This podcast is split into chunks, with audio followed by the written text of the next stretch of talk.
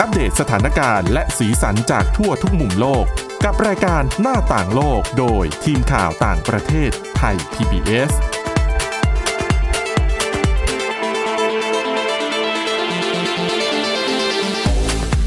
สวัสดีค่ะคุณผู้ฟังคะต้อนรับเข้าสู่รายการหน้าต่างโลกค่ะ ก็สำหรับวันนี้นะคะ พบกับคุณวินิษฐาจิตกรีและดิฉันสวรักษ์จากวิวัฒนาคุณค่ะ สวัสดีค่ะ อ่ะคุณวินิษฐายังไงยังไงเรื่องของยูเครนรัสเซียเนี่ยก็ต้องแบบพ่วงมานิดนึงนะคะ เพราะว่า ค่ะ ต้องยอมรับเลยว่ามันเป็นปรากฏการณ์ที่ทำให้ทั่วโลกเนี่ยกลับมาสมานฉันท์กัน ก็คือ สามัคคีเนาะ ใช่สามัคคีในการเรียกว่าอะไรนะทัวร์ลงรัสเซีย ทัวร์ลงจริง ค่ะก็ต้องแม้แต่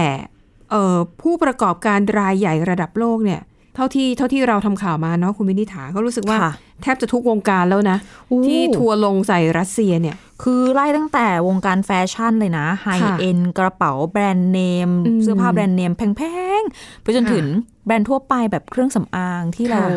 ซื้อได้ตาม เคาน์เตอร์ ร้านสะดวกซื้อไม่ต้องเคาน์เตอร์ก็ได้คุณค่ะ เออ แบรนด์แบบพูดยี่ห้อไม่ได้อะเนาะ ค่ะ หาซื้อได้ทั่วไปธรรมดาธรรมดาไม่ได้แพงอะไรก็เอาด้วย หรือว่า ค่ะ ผู้ผลิตของใช้อุปโภคบริโภคใน โอ้โห บ้าน แทบ ผงซักฟอกยาสระผมอะไรก็เอาด้วยอ่ะ อุตสาหกรรมแทบทุกอย่างเลยนะ อ๋อของกินด้วยอย่าลืม ใช่ไหมคะ อาหาร ซึ่งเราเอ่ยชื่อไม่ ค ได้ด้วยความที่เราเป็นสื่อสาธารณะ ื่องดื่มถูกต้องค่ะ แต่หาได้ไม่ยากคุณผู้ฟังข่าวอะไรแบรนด์อย่างเงี้ยนะคะ แม้กระทั่งนี่ค่ะ สื่อบริษัทที่ทำธุรกิจด้านเทคโนโลยีรายใหญ่ของโลก เอาเหมือนกัน นะคะ ค่ะ แต่ว่าดิฉันนะสนับสนุนการแบนในลักษณะนี้เพราะว่าเป็นการแบนสื่อที่เป็นกระบอกเสียง เป็นสื่อที่ก็จะทราบกันดีว่าเป็นเป็นเครื่องมือโฆษณาชวนเชื่อเพราะโปรกันด้าของรัฐบาลรัสเซีย เพราะต้องบอกว่าการติดตามรับชมข่าวสาร ค่ะ เกี่ยวกับสถานการณ์ในยูเครนที่รัสเซียเนี่ย อืม เขาจะได้รับความรู้ รับรู้เรื่องราวที่ไม่เหมือนกับพวกเรานะเป็น ใช่ อีก ใช่ อีกอีกปกหนังสือหนึ่ง ค่ะ คนละเวอร์ชันนะ ก็คือเท่าที่เราอ่านข่าวก็คือว่าอะอย่างเราคนไทยเนี่ย เราก็จะแน่นอนเราก็ต้องดูจากสื่อตะวันตกเป็นหลักใช่ไหมเพราะว่ามันเป็นสื่อที่แบบถือว่าแพร่หลายที่สุดเออแล้วก็อาจจะมีสื่อในฝั่งยุโรป แต่ว่าการรายงานข่าวก็จะเป็นไปในทิศทางเดียวกันที่ว่ารัสเซียเนี่ยก็เหมือนเป็นผู้ร้ายอะเนาะ ค่ะ ใช้กำลังโจมตีคนที่อ่อนแอกว่านั่นก็คืออย่างยูเครน อ่าแล้วก็มีการถล่มเป้าหมายที่เป็นพลเรือน โรงพยาบาลแม่และเด็กอะไรอย่างเงี้ยนั่นคือข่าวที่มาจากสื่อตะวันตก มาจากสื่อในฝั่งของยุโรป ค่ะ แต่ว่าถ้าเป็นสื่อของรัสเซียรายงานเอง อืม มันตรงกันข้ามเลย กลายเป็นว่ากองกำลังของรัสเซียเนี่ยเข้าไปในยูเครนเพื่อช่วยเหลือชาวยูเครน ในขณะที่คนที่โจมตีอ่ะเป็นกองทัพยูเครนโจมตี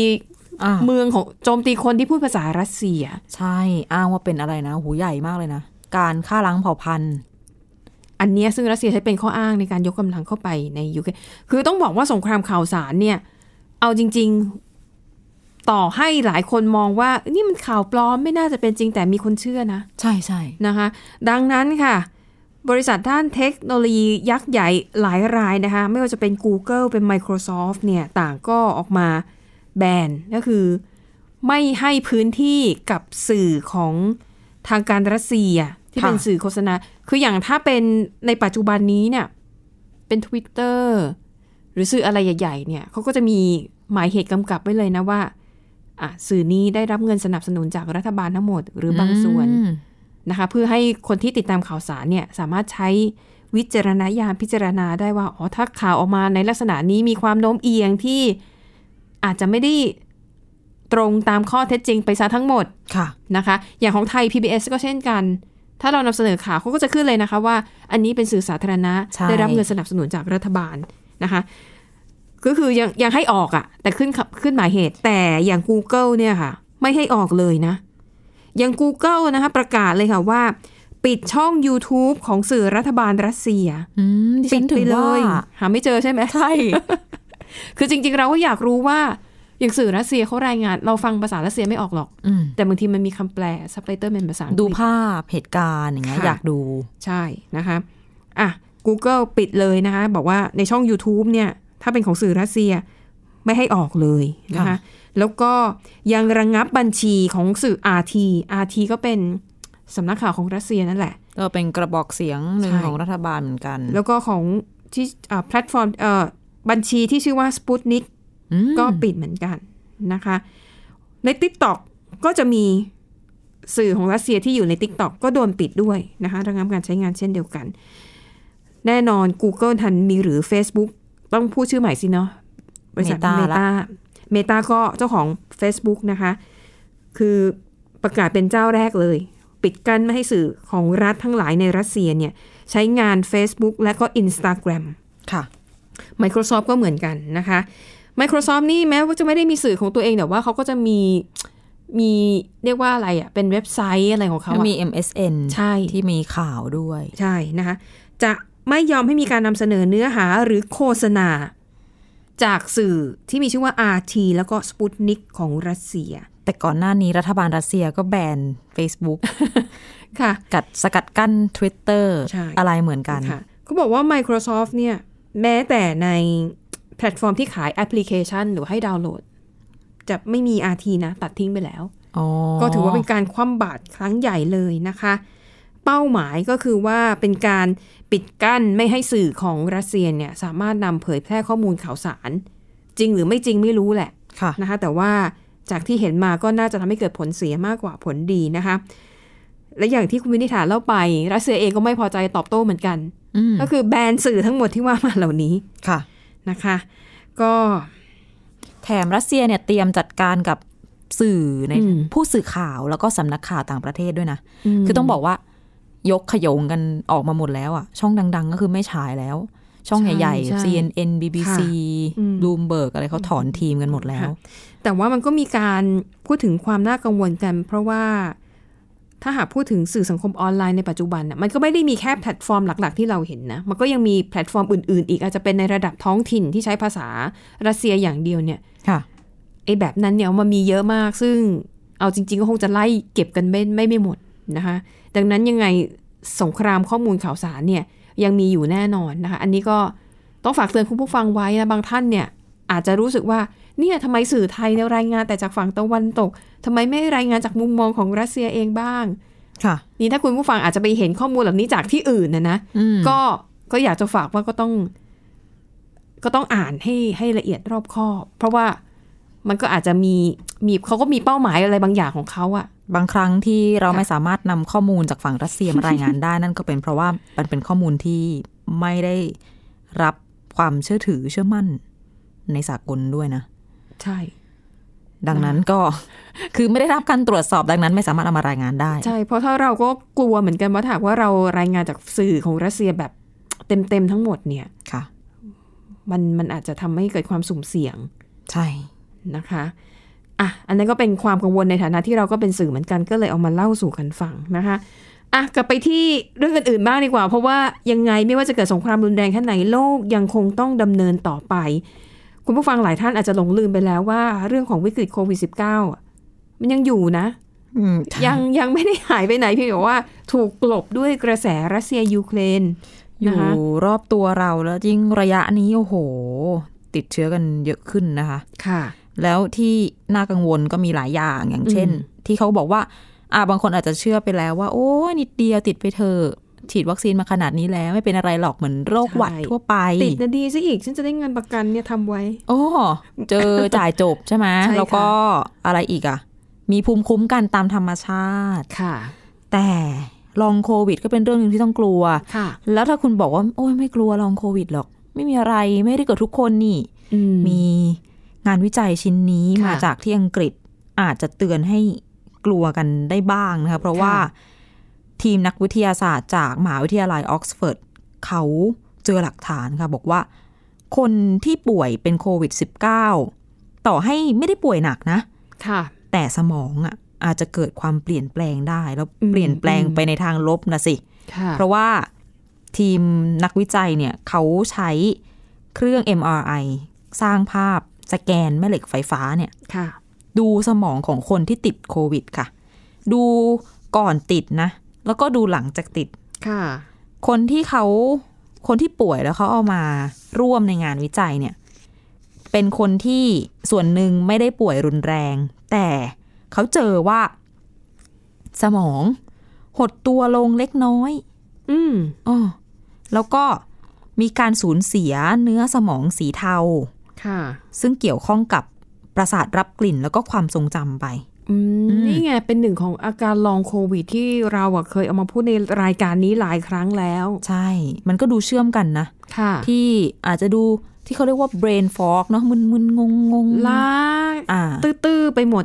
เพราะว่าเนี่ยมันมีเอฟเฟกต์กับสมอง ค่ะ แต่ถ้าถามว่า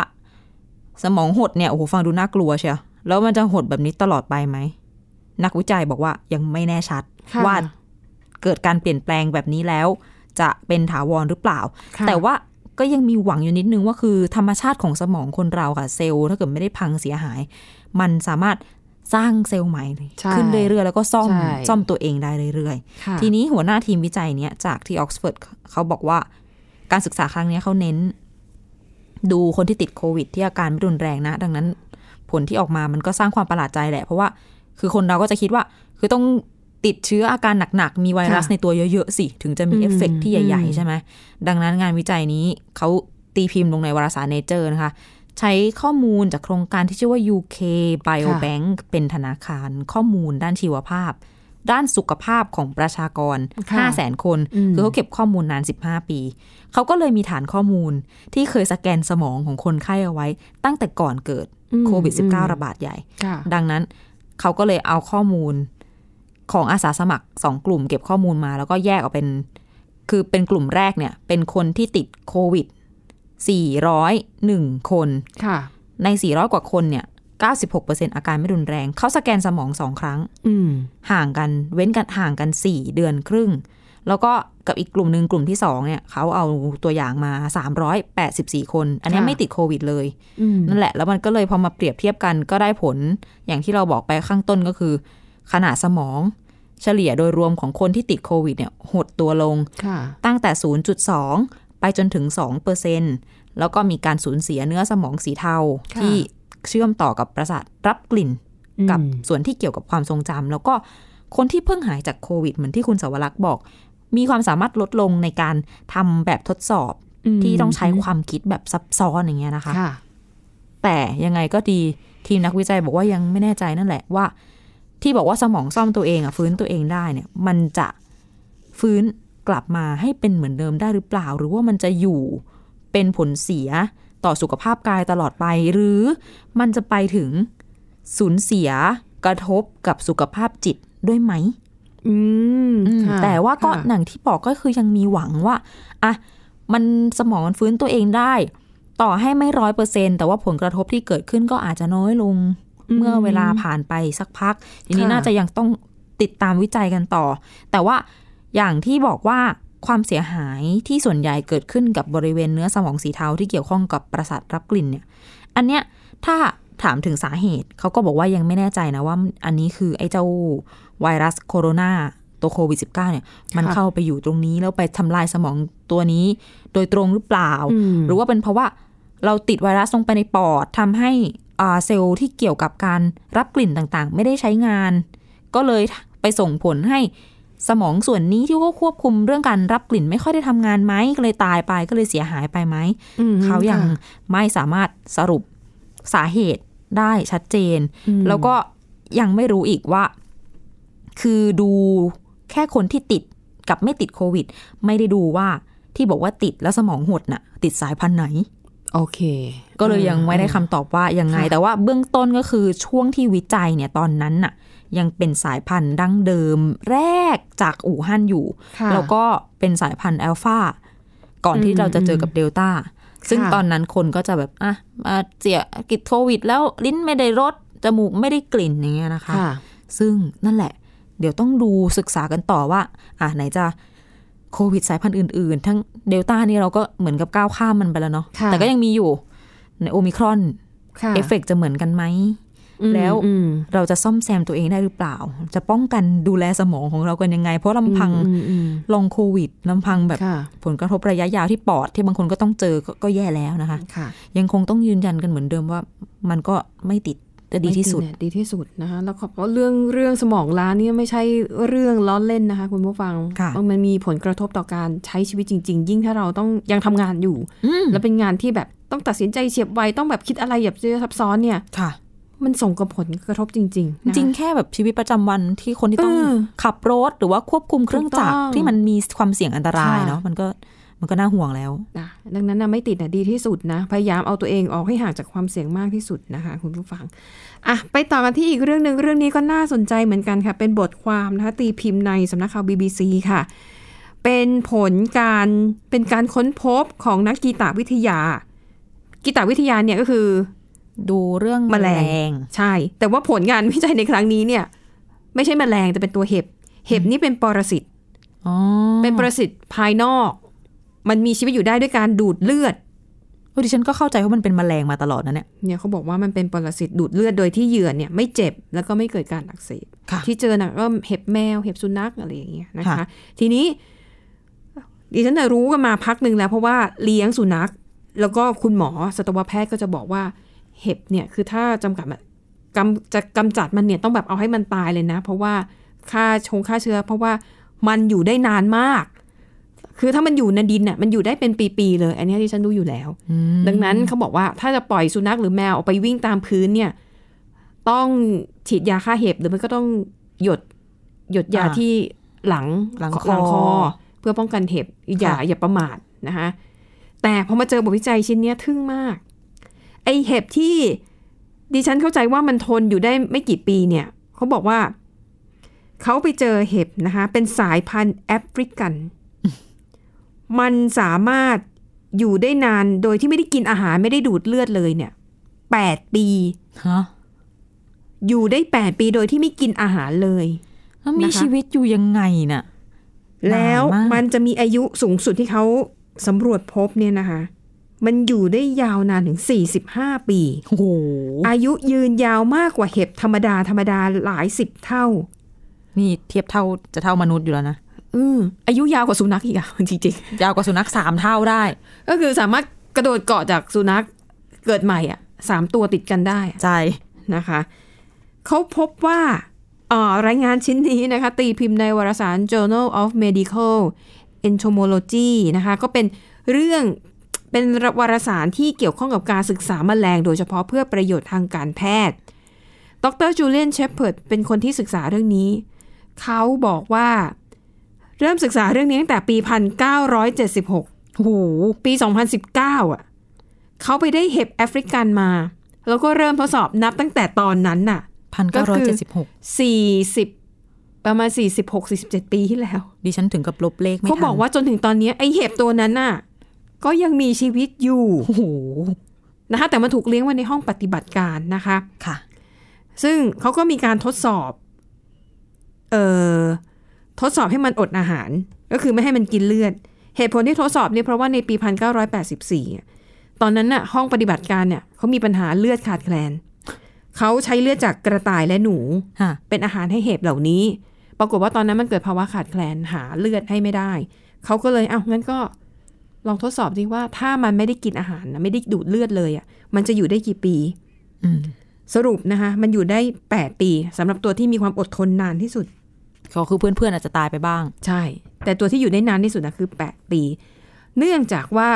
เห็บสายพันธุ์นี้นะคะมันสามารถปรับตัวให้ทนทานต่อภาวะขาดน้ำแล้วก็ขาดอาหารได้ นานสูงสุด 8 ปี ที่ทนทานกว่าแบคทีเรียและไวรัสใด อ่าฮะนะคะซึ่งมันแตกต่างจากเห็บสายพันธุ์ทั่ว ๆ ไป ก็อายุยืนเหมือนกันแต่ว่าไม่ได้ยาวนาน 45 ปีเหมือนเจ้าตัวนี้นะคะ นอกจากนี้ค่ะเขาพบว่าเห็บตัวเมียบางตัวเนี่ย มันสามารถวางไข่ได้หลังจากที่ผสมพันธุ์กับตัวผู้ตัวสุดท้ายในกลุ่ม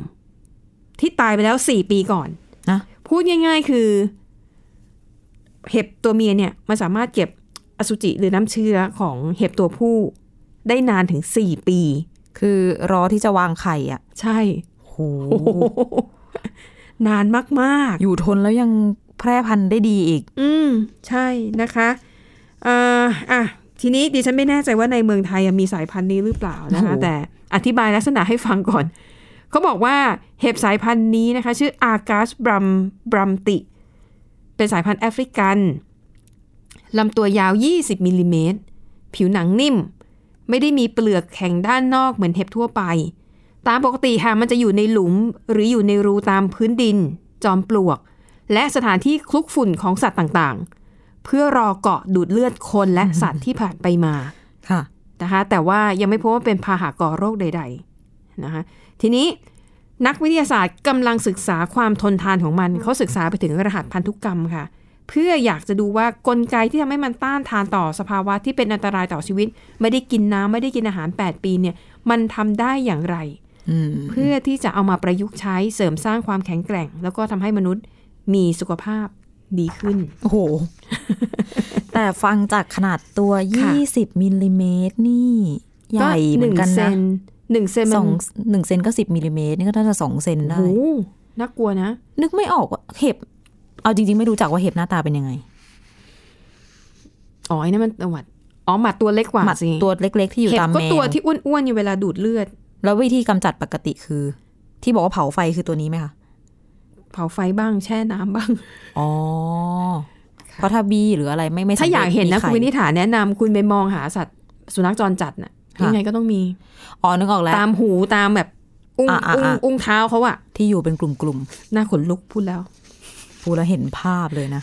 อ่ะ ปิดท้ายไปพูดเรื่องสุนัขแต่เอามุมดีๆของสุนัขบ้างนะไม่เกี่ยวกับเห็บแล้วนะ ค่ะ เป็นแง่ของสุนัขที่มันช่วยเติมเต็มความรู้สึกทางอารมณ์ให้กับมนุษย์ อืม นะเอาเปลี่ยนโทนเลยคุณวินิษฐา จากภาพติดตาที่เห็บนะคะ มาภาพน่ารักของสุนัข ค่ะ คือมีงานวิจัยใหม่เขาบอกว่า คือเราอาจจะเปรียบว่าอันนู้นอันนี้มันเป็นยาเนาะสมุนไพรเอ้ยอะไรเอ้ยเขาบอกความรักจากสุนัขกก็เป็นยาเหมือนกัน ค่ะ อืมในฐานะของเพื่อนที่ดีที่สุดของมนุษย์ มีงานวิจัยที่ตีพิมพ์ออกมาบอกว่า อย่างยกตัวอย่าง คนไข้ที่ประสบเหตุเกิดความเจ็บปวด เจ็บป่วยต่างๆ แล้วต้องไปห้องฉุกเฉินอย่างเงี้ย ค่ะ ถ้าได้สัมผัสใกล้ชิดกับสุนัข สักสิบนาที อืม ระดับความเจ็บปวดจะลดลงได้ อืมอืมอื อื ม มอันนี้เป็นข้อมูลที่ตีพิมพ์อยู่ในวารสารชื่อว่า plus one นะคะ เขาสำรวจจากผู้ป่วยมากกว่า 200 คนที่ได้เข้าไปใช้บริการในห้องฉุกเฉินของโรงพยาบาลเนี่ย แล้วก็ถามดูว่าอ่ะเขาจะมีวิธีวัดความเจ็บปวดเนาะคุณปวดปวดเจ็บเนี่ยหนึ่งถึงสิบให้กี่คะแนนสิบคือเจ็บที่สุด อืม อ่ะทีนี้เขาคนกลุ่มเนี้ยที่เขาสอบถามเนี่ยไม่ได้ให้ยาหรือว่าแก้ไขอาการเจ็บปวดใดๆ เพื่อที่จะเก็บข้อมูล อืม อ่ะแล้วก็กับอีกกลุ่มหนึ่งให้เจอสุนัขที่เป็นสุนัขบำบัด ค่ะ อ่ะแล้วก็ถามถามคะแนนความเจ็บครั้งหนึ่งก่อนที่จะเจอสุนัข กับถามอีกครั้งหนึ่งหลังจากที่ได้ใช้เวลากับสุนัขไปประมาณ 10 นาที ค่ะ กลุ่มที่ได้อยู่กับสุนัข อืม คะแนนความเจ็บปวดลดลง ค่ะ อืม ฟังดูอาจจะเหมือน ไม่ได้ค่อยมีหลักมีการอะไร นักวิจัยเขาก็พูดว่าอย่างนั้น แต่ว่า ค่ะ เขาบอกว่าผลของการศึกษาเนี่ย จริง ๆ ค่อนข้างจะจับต้องได้เลยนะ เพราะว่าแน่นอนการใช้สุนัขบำบัดเนี่ย ไม่ได้เพิ่งจะมี ค่ะ มีมานานแล้ว ค่ะ เพียงแต่ว่าอาจจะเอาไปใช้ในบริบทของอ่ะแบบผู้ป่วยเรื้อรัง เป็น อืม มะเร็ง อืม ผู้ป่วยเด็กอะไรอย่างเงี้ยไปให้กำลังใจเวลาเขาจะต้องไปทำคีโมหรือทำอะไรที่ต้องเจ็บปวดเยอะ ค่ะ ๆ แต่อันเนี้ยสำหรับการเอาสุนัขบำบัดมาใช้ในหน่วยห้องฉุกเฉินนะยังยังไม่ค่อยมี ดังนั้นอันเนี้ยถือว่าเหมือนเป็นการแบบเปิด อืม เปิดพื้นที่การศึกษาวิจัยเกี่ยวกับ ค่ะ ความเจ็บปวด เกี่ยวกับประสิทธิภาพของสุนัขบำบัดใน อืม ในพื้นที่ใหม่ ซึ่งเป็นเกี่ยวกับการรักษาดูแลผู้ป่วยในแผนกฉุกเฉินนะคะ ค่ะ อันนี้ผู้วิจัยเนี่ยเขาหวังว่าการศึกษาแบบเนี้ยอาจจะช่วยตอบคำถามหรือว่า แก้ไข อืม ข้อสงสัยของคนจำนวนหนึ่งที่ยัง อืม ที่ยังสงสัยว่า เอยสุนัขมันมีประโยชน์จริง ๆ เหรอ ในการแบบเป็นสุนัขบำบัด ค่ะ อะไรต่างๆ เนี่ย แล้วก็อาจจะเพิ่มโอกาสในการนำเอาสุนัขบำบัดมาใช้ในวงการการแพทย์มากขึ้น อื เข้ามามีส่วนร่วมในระบบสาธารณสุขต่างๆ เพื่อ ค่ะ ที่จะเหมือนยกระดับการดูแล ะ การสร้างประสบการณ์ที่ดีให้กับคนไข้ คนที่เจ็บปวด อืม ไม่ว่าจะด้วยโรคต่างๆ หรือว่าอุบัติเหตุ ค่ะ ก็ตาม อืม แต่สำหรับคนที่สุนัขอะคนที่เลี้ยงสุนัขอยู่แล้ว ค่ะ แค่บรรยากาศในบ้าน มีสุนัข มีความเครียด มีความเจ็บปวดเสียใจร้องไห้ หลายคนที่เขาเลี้ยงสุนัขเขาบอกว่า สุนัขมันรับรู้ ช่วย ได้ ได้ใช่ใช่ ใช่ ค่ะ คือนอกจากช่วยทำให้เราอารมณ์ดีแล้ว อืม เขายังสามารถรับรู้ฮอร์โมน หรืออะไรต่างๆ ตาม อืม อารมณ์ของเรา ค่ะ ได้ด้วย แล้วก็ทำหน้าที่เป็นนั่นแหละเป็นเพื่อนที่ดีที่สุดของมนุษย์ ค่ะ ดังนั้น อันเนี้ยก็เป็นงานวิจัยอีกชิ้นหนึ่งที่มาเสริม อืม ว่าแหมสุนัขนี่นอกจากเป็นเพื่อนที่ดีที่สุดแล้ว เป็น ค่ะ ยาด้วยนะคะ อืมอืม อืมยาแก้ปวด ก็ไม่ใช่ไม่ใช่เรื่องที่น่าแปลกใจ เพราะว่ามันเคยเราเคยเห็นคลิปวิดีโอที่อ่ะอย่างคนที่มีอาการเหมือนมีความผิดปกติทางอารมณ์อย่างเงี้ย ค่ะ สุนัขก็จะรู้ว่าเนี่ยมันมีความเปลี่ยนแปลง อ๋อ เกิด ใช่ เขาก็จะเข้ามาแบบเอามาตัวมาถูไถเรามันทำให้ คือถ้าคนชอบสุนัขอะนะก็จะรู้สึกดี ใช่ใช่ แต่คนกลัวก็อีกเรื่องหนึ่งนะอันนั้นก็ละไว้ในฐานที่เข้าใจ ใช่ค่ะอ่ะ และทั้งหมดนี้ก็คือเรื่องราวที่พวกเรานำมาเสนอค่ะ หวังว่าจะเป็นประโยชน์กับคุณผู้ฟังนะคะสำหรับวันนี้หมดเวลาแล้วขอบคุณสำหรับการติดตามค่ะ กลับมาพบกับเราสองคนและทีมงานได้ใหม่ในตอนหน้าสำหรับวันนี้ สวัสดีค่ะ สวัสดีค่ะ Thai PBS podcast. View the world via the voice.